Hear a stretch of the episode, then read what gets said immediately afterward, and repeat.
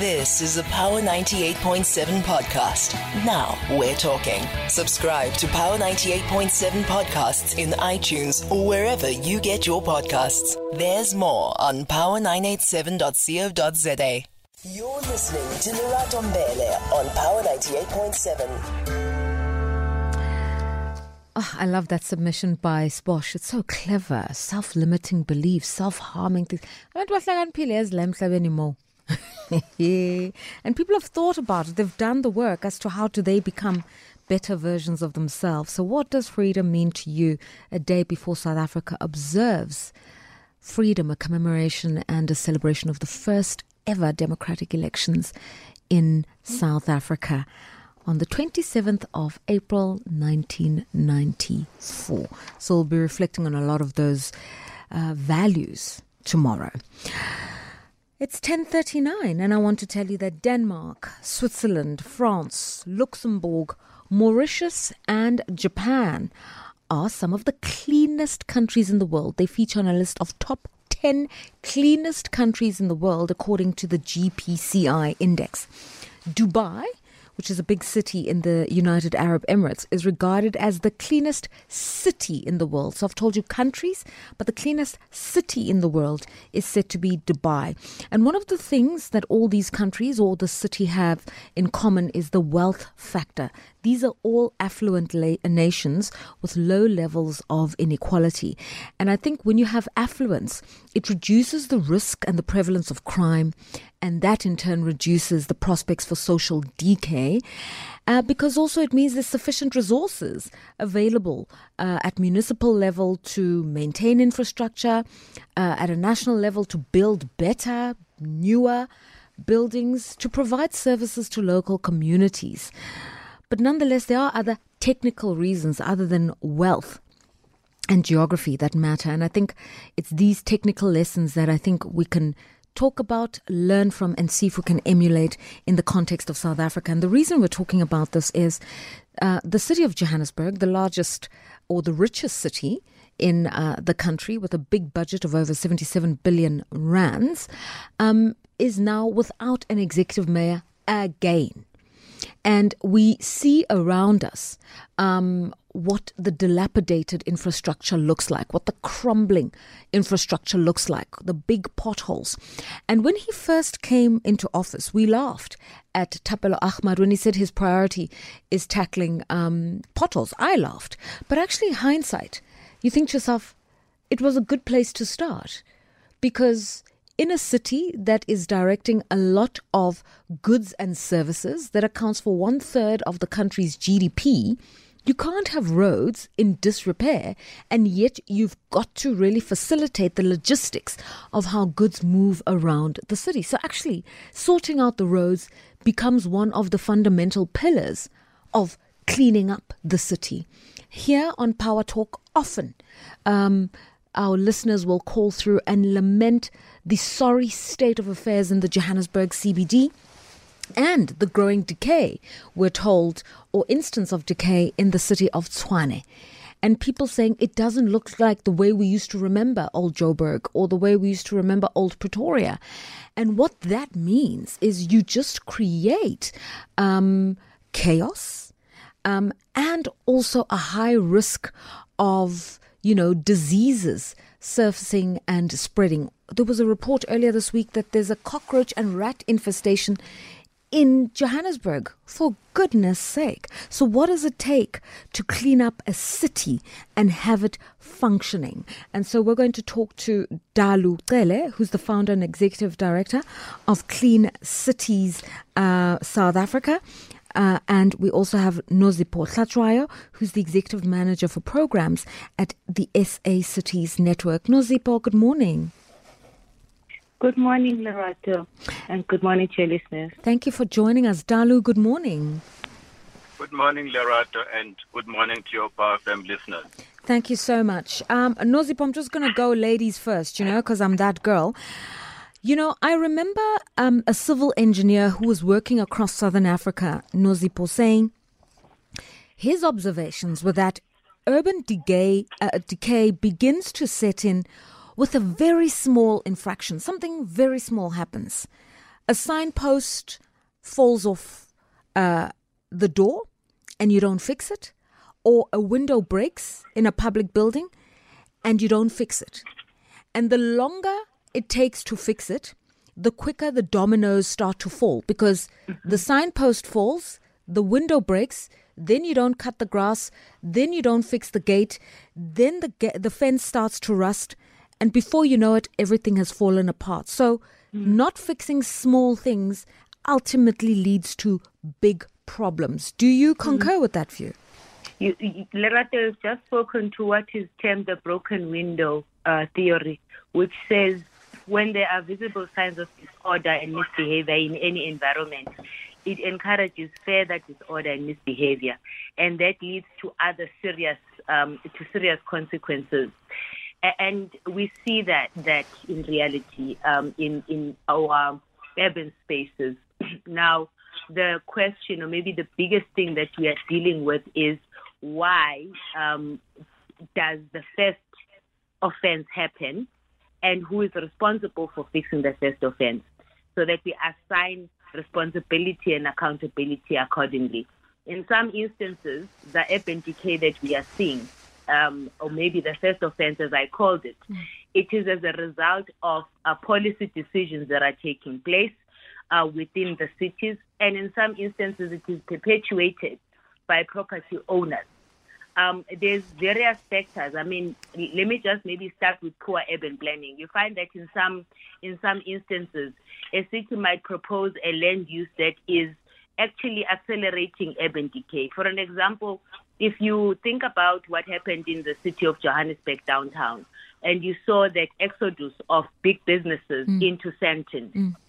What it then meant is that those people, the, the businesses that were interested in Sandton, they vacated those buildings. Some of them are yet to be occupied to this day, and some of them have been uh, vandalized and been occupied by Ill- by illegal occupants with no bylaw enforcement to make sure that that does not happen.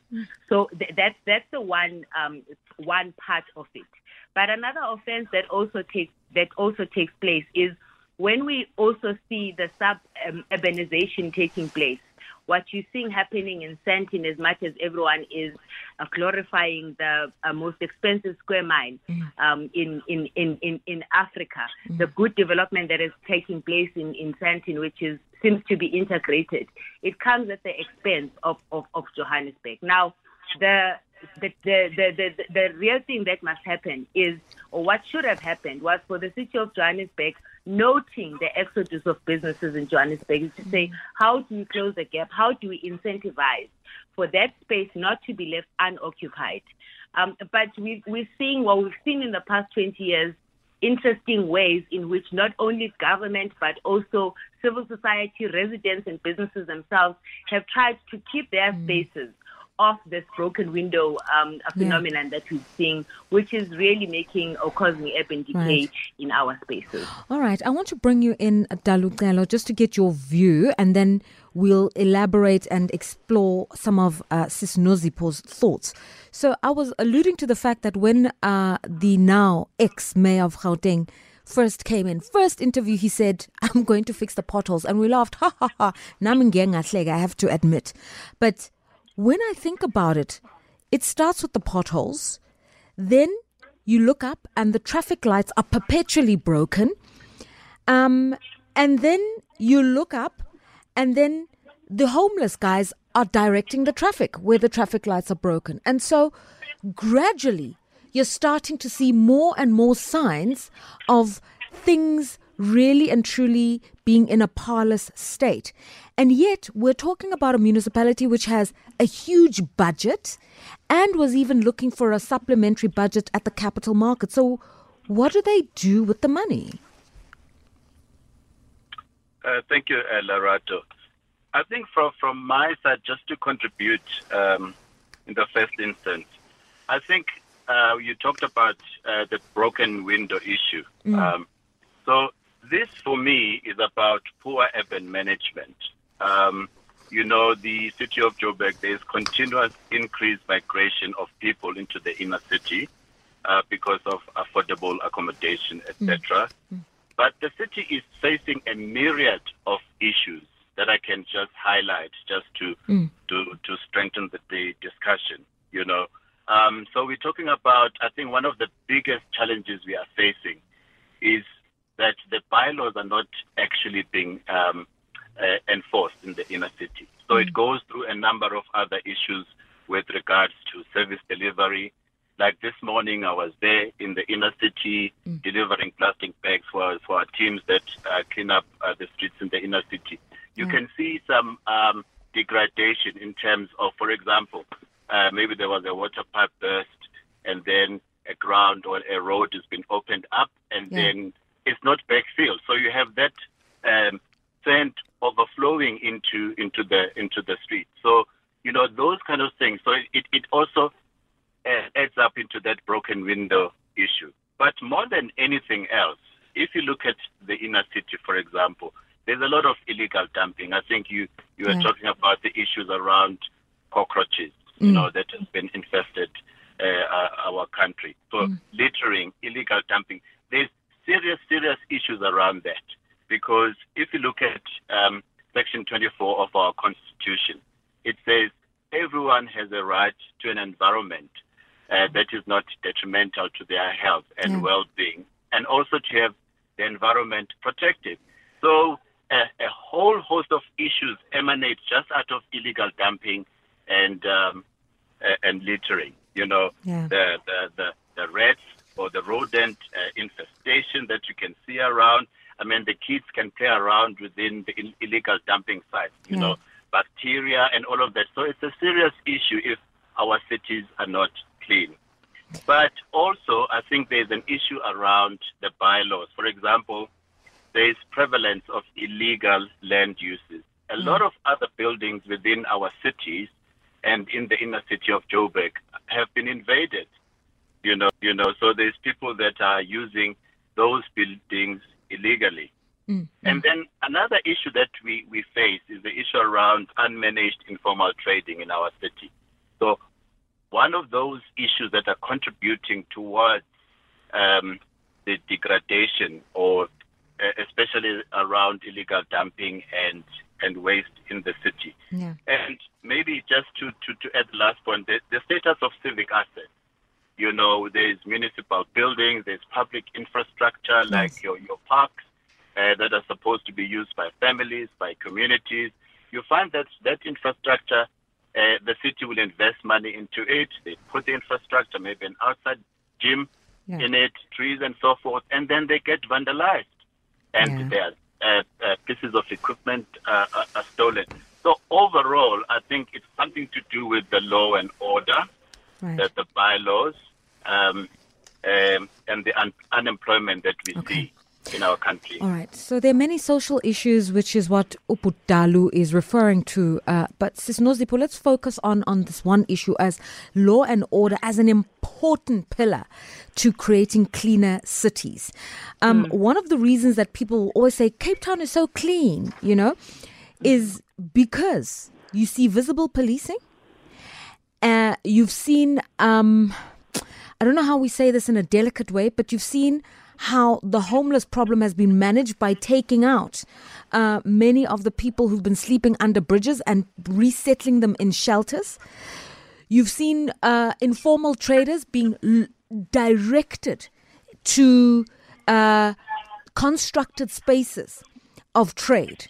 And so all of those things start to create a semblance of order and cleanliness. And I know when um, Mbhazima Shilowa was the premier of Johannesburg, he really tried to talk about this issue and even look at sites at which uh, informal traders could be located and housed properly uh, in trading sites with kiosks, sheltered cover, etc., etc. And I think they did build some of those sites, but um, the impetus to do that somehow died along the way, and I wonder why that is.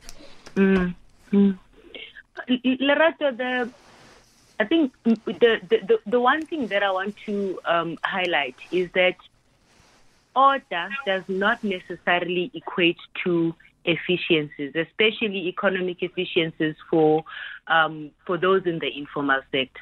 We've got a number of cases where cities have tried to create order by building market stalls, but those market stalls where they were located, um, it's not necessarily where the food is, where they would get their customers. So there is also this um, juggling that needs to take place to say we don't want to keep the informality um, out of the formality, but let's make sure that it happens in an orderly in an orderly manner. Mm. Where you just try to keep it out of sight, that is where you'd find the informal uh, traders going back to their original spots because they know that's where their that's where their customers are. But then another thing that also linked to what you are talking about, and and and and uh, you you citing uh, an example of the city of um, of, of Cape Town. Mm. Yes, Cape Town is, is is very clean, and it it it has its own challenges when it comes to um, homelessness. And Yeah. I think it's one city that is affected more than any other city um, uh, when it comes to uh, homelessness. Yeah. And cities would always remind us that um, it is not their responsibility um, to take care of the homeless. It's a provincial, it's a provincial, um, provincial function. But then you're talking about dignity issues here. You're talking about um, um, the rights of people. What Yeah. they have done um, in Cape Town, and in fact, they were the first um, municipality to adopt the special rating areas, um, which others call the um, Central uh, District Improvement Zones, where you find that it's either the residents or the commercial uh, businesses. They say we understand that um, uh, there's a minimum standard that the city needs to uphold in this particular area. Yeah. We want to supplement it, and then they collect money and they, they, they help with the upkeep. We see it in Sandton. Yeah. Is uh, managed like that. Yeah. In fact, in Cape Town, they want, I think at some point, uh, th- uh, I learned that this year they wanted to add 20 more um, of these uh, special rated areas. Mm. But that doesn't take away the responsibility of the city to provide the minimum Right. standard. What it does is that the residents or the commercial um, um, uh, pe- perso- persons there, they say Yeah. they will supplement. And that's why you may see maybe in some instances more cleaning people in, in Cape Town because Yeah. it's those added resources outside of government. And also, just to qualify, uh, Sis Nosipho, and, I, and I'm glad you're saying, you know, homelessness, in as much as it presents um, a problem in inverted commas, um, it needs to be handled with sensitivity and dignity. And just because we see a semblance of order in inner city Cape Town doesn't mean there's order in the outskirts of Cape Town. And and those are also the issues we need to discuss when we talk about Cape Town. We have to qualify what it is that people see in the tourism economy of Cape Town and what the rest of the city looks like. That is very true. Yeah. I- I- It goes to also say where does the city then choose to um, invest, and we are finding this skewness because city wants to cities want to achieve their economic objectives, and in some instances they are neglecting other areas. Um, at the expense, uh, you know, focus in one area at the expense of the other, and those are the things that the cities Okay. really need to need to, to juggle with. Right. It's it's the principle of equitability more than equality, but making sure that at the end of the day, a person is put at the center of whatever developmental decision that the Right. cities make. We're in conversation with Dalu Cele, founder and executive director of the Clean City South Africa NPC, and Nosipho Hlatshwayo, the executive manager for programs at SA Cities Network. We'll come back with closing comments. Power Talk with Lerato Mbele. How do you make a clean city? This is a municipal and local government function. We're in conversation with Nosipho Hlatshwayo and Dalu. Cele, Dalu Cele, let's ask you, you know, how did countries like Rwanda, Singapore, Mauritius, and all of these other Scandinavian countries get it right? You know, when we take out budgets and wealth, what are the things they do really well that South Africa could emulate in its big metropoles? Uh, Lerato, this is about having the private uh, public partnership. And the communities are at the center of making sure that uh, we can keep our cities clean. Um, we know there's a huge challenge in terms of budgets from our government uh, at a local level, provincial level, and at a national level. So it's not possible for uh, government only to do this on their own. But if the community buys into taking pride in looking after their own environment, I think we can make a hmm. huge difference. it just starts with where you live, basically. I mean, if you can able to keep your, your house, your household clean, then you might as well keep your streets and your neighborhood hmm. and your public spaces clean. And also being able as a as a household or as a community or as an individual that littering has an effect on the environment and Yeah. the spaces where we operate. So I think the the solution here is to work together between mm. the government and the communities. And there's also one other area that I find um, lacking within our public spaces mm. or in government is the issue around education mm. and the implications of littering and illegal dumping to our own health. So people think that if you're throwing paper on the street, you, you're creating jobs, you know. So I think um, we're not spending enough budget on education. Okay. Yes. I, I, I, I, yeah, and enforcing bylaws, which has come up quite strongly. Final comments from you, Nosipho Hlatshwayo, and I'm asking here, what are the big ticket issues that city councils should focus on, the big agenda issues that they should really and truly focus on? Um, Lerato, uh, uh, maybe let me start by adding on what uh, was um, shared by um, your other guest. When you talk about whose responsibility um, it is to keep our cities clean, he's articulate, articulated it very well. It's all of our responsibility. And I'm going to pose a question to you and your listeners. So when you did your kitchen renovations in your house, and they broke down the tiles and everything else, somebody came to pick up the rubble. Do you know where it landed? No. because it is the same kind of littering. You might say that you don't throw things out of the window of your car, mm. but when we then do our home improvements, those are the same things that land up on the side of our street. Mm. So, number one, knowing what kind of services that the cities provide to us is very important. So you'll know where the rubble can be disposed of at a very minimal cost because these services or these Okay. centers are available to all of us. And maybe cities can do better to, ma- to market these so that uh, it limits the amount of um, illegal dumping that we find in our cities. Number two, it's our interest as the citizens um, and the cities as well to look at the balance because we do tend to focus on the capex, where are the roads being built, where's the clinic going to be built. But the operational budget of the municipality is the one that determines whether there's enough money to clean the roads, um, to uh, make sure that we uh, close the broken taps, taps Okay. and, and, and pipes and all of those things. So looking at that when we engage in these public participation processes will assist us Okay. um, to uh, play an influence over how the city decides to appropriate its, its, its, its funding. Okay. A- And then number two, this partnership, and we talk about um, an all of society and whole of government Yeah. approach around these things. All of society requires cities to uh, form partnerships with non-government actors to address problems that are faced by the city. I'm going to I don't think the city will, will win on its own if it doesn't partner with organizations Okay. like um, um, Clean, uh, Clean Cities SA. Okay, I'm going to I'm going to interject there because we've got news, but I think there is definitely going to be cause for us to expand more, particularly even what was said about the migration of big business from the inner city to Sandton, because what it does mean is they've created this richer square mile, which then means that they're paying more for rates and taxes, which means that there's a huge concentration of resources going into the Sandton CBD, which could have stayed in the Joburg CBD, and some of those economics are things we can expand expand in future. So thank you very much for your times, uh, Nosipho Hlatshwayo and Dalu Cele. You've been listening to a Power 98.7 podcast. For more podcasts, visit power987.co.za or subscribe wherever you get your podcasts.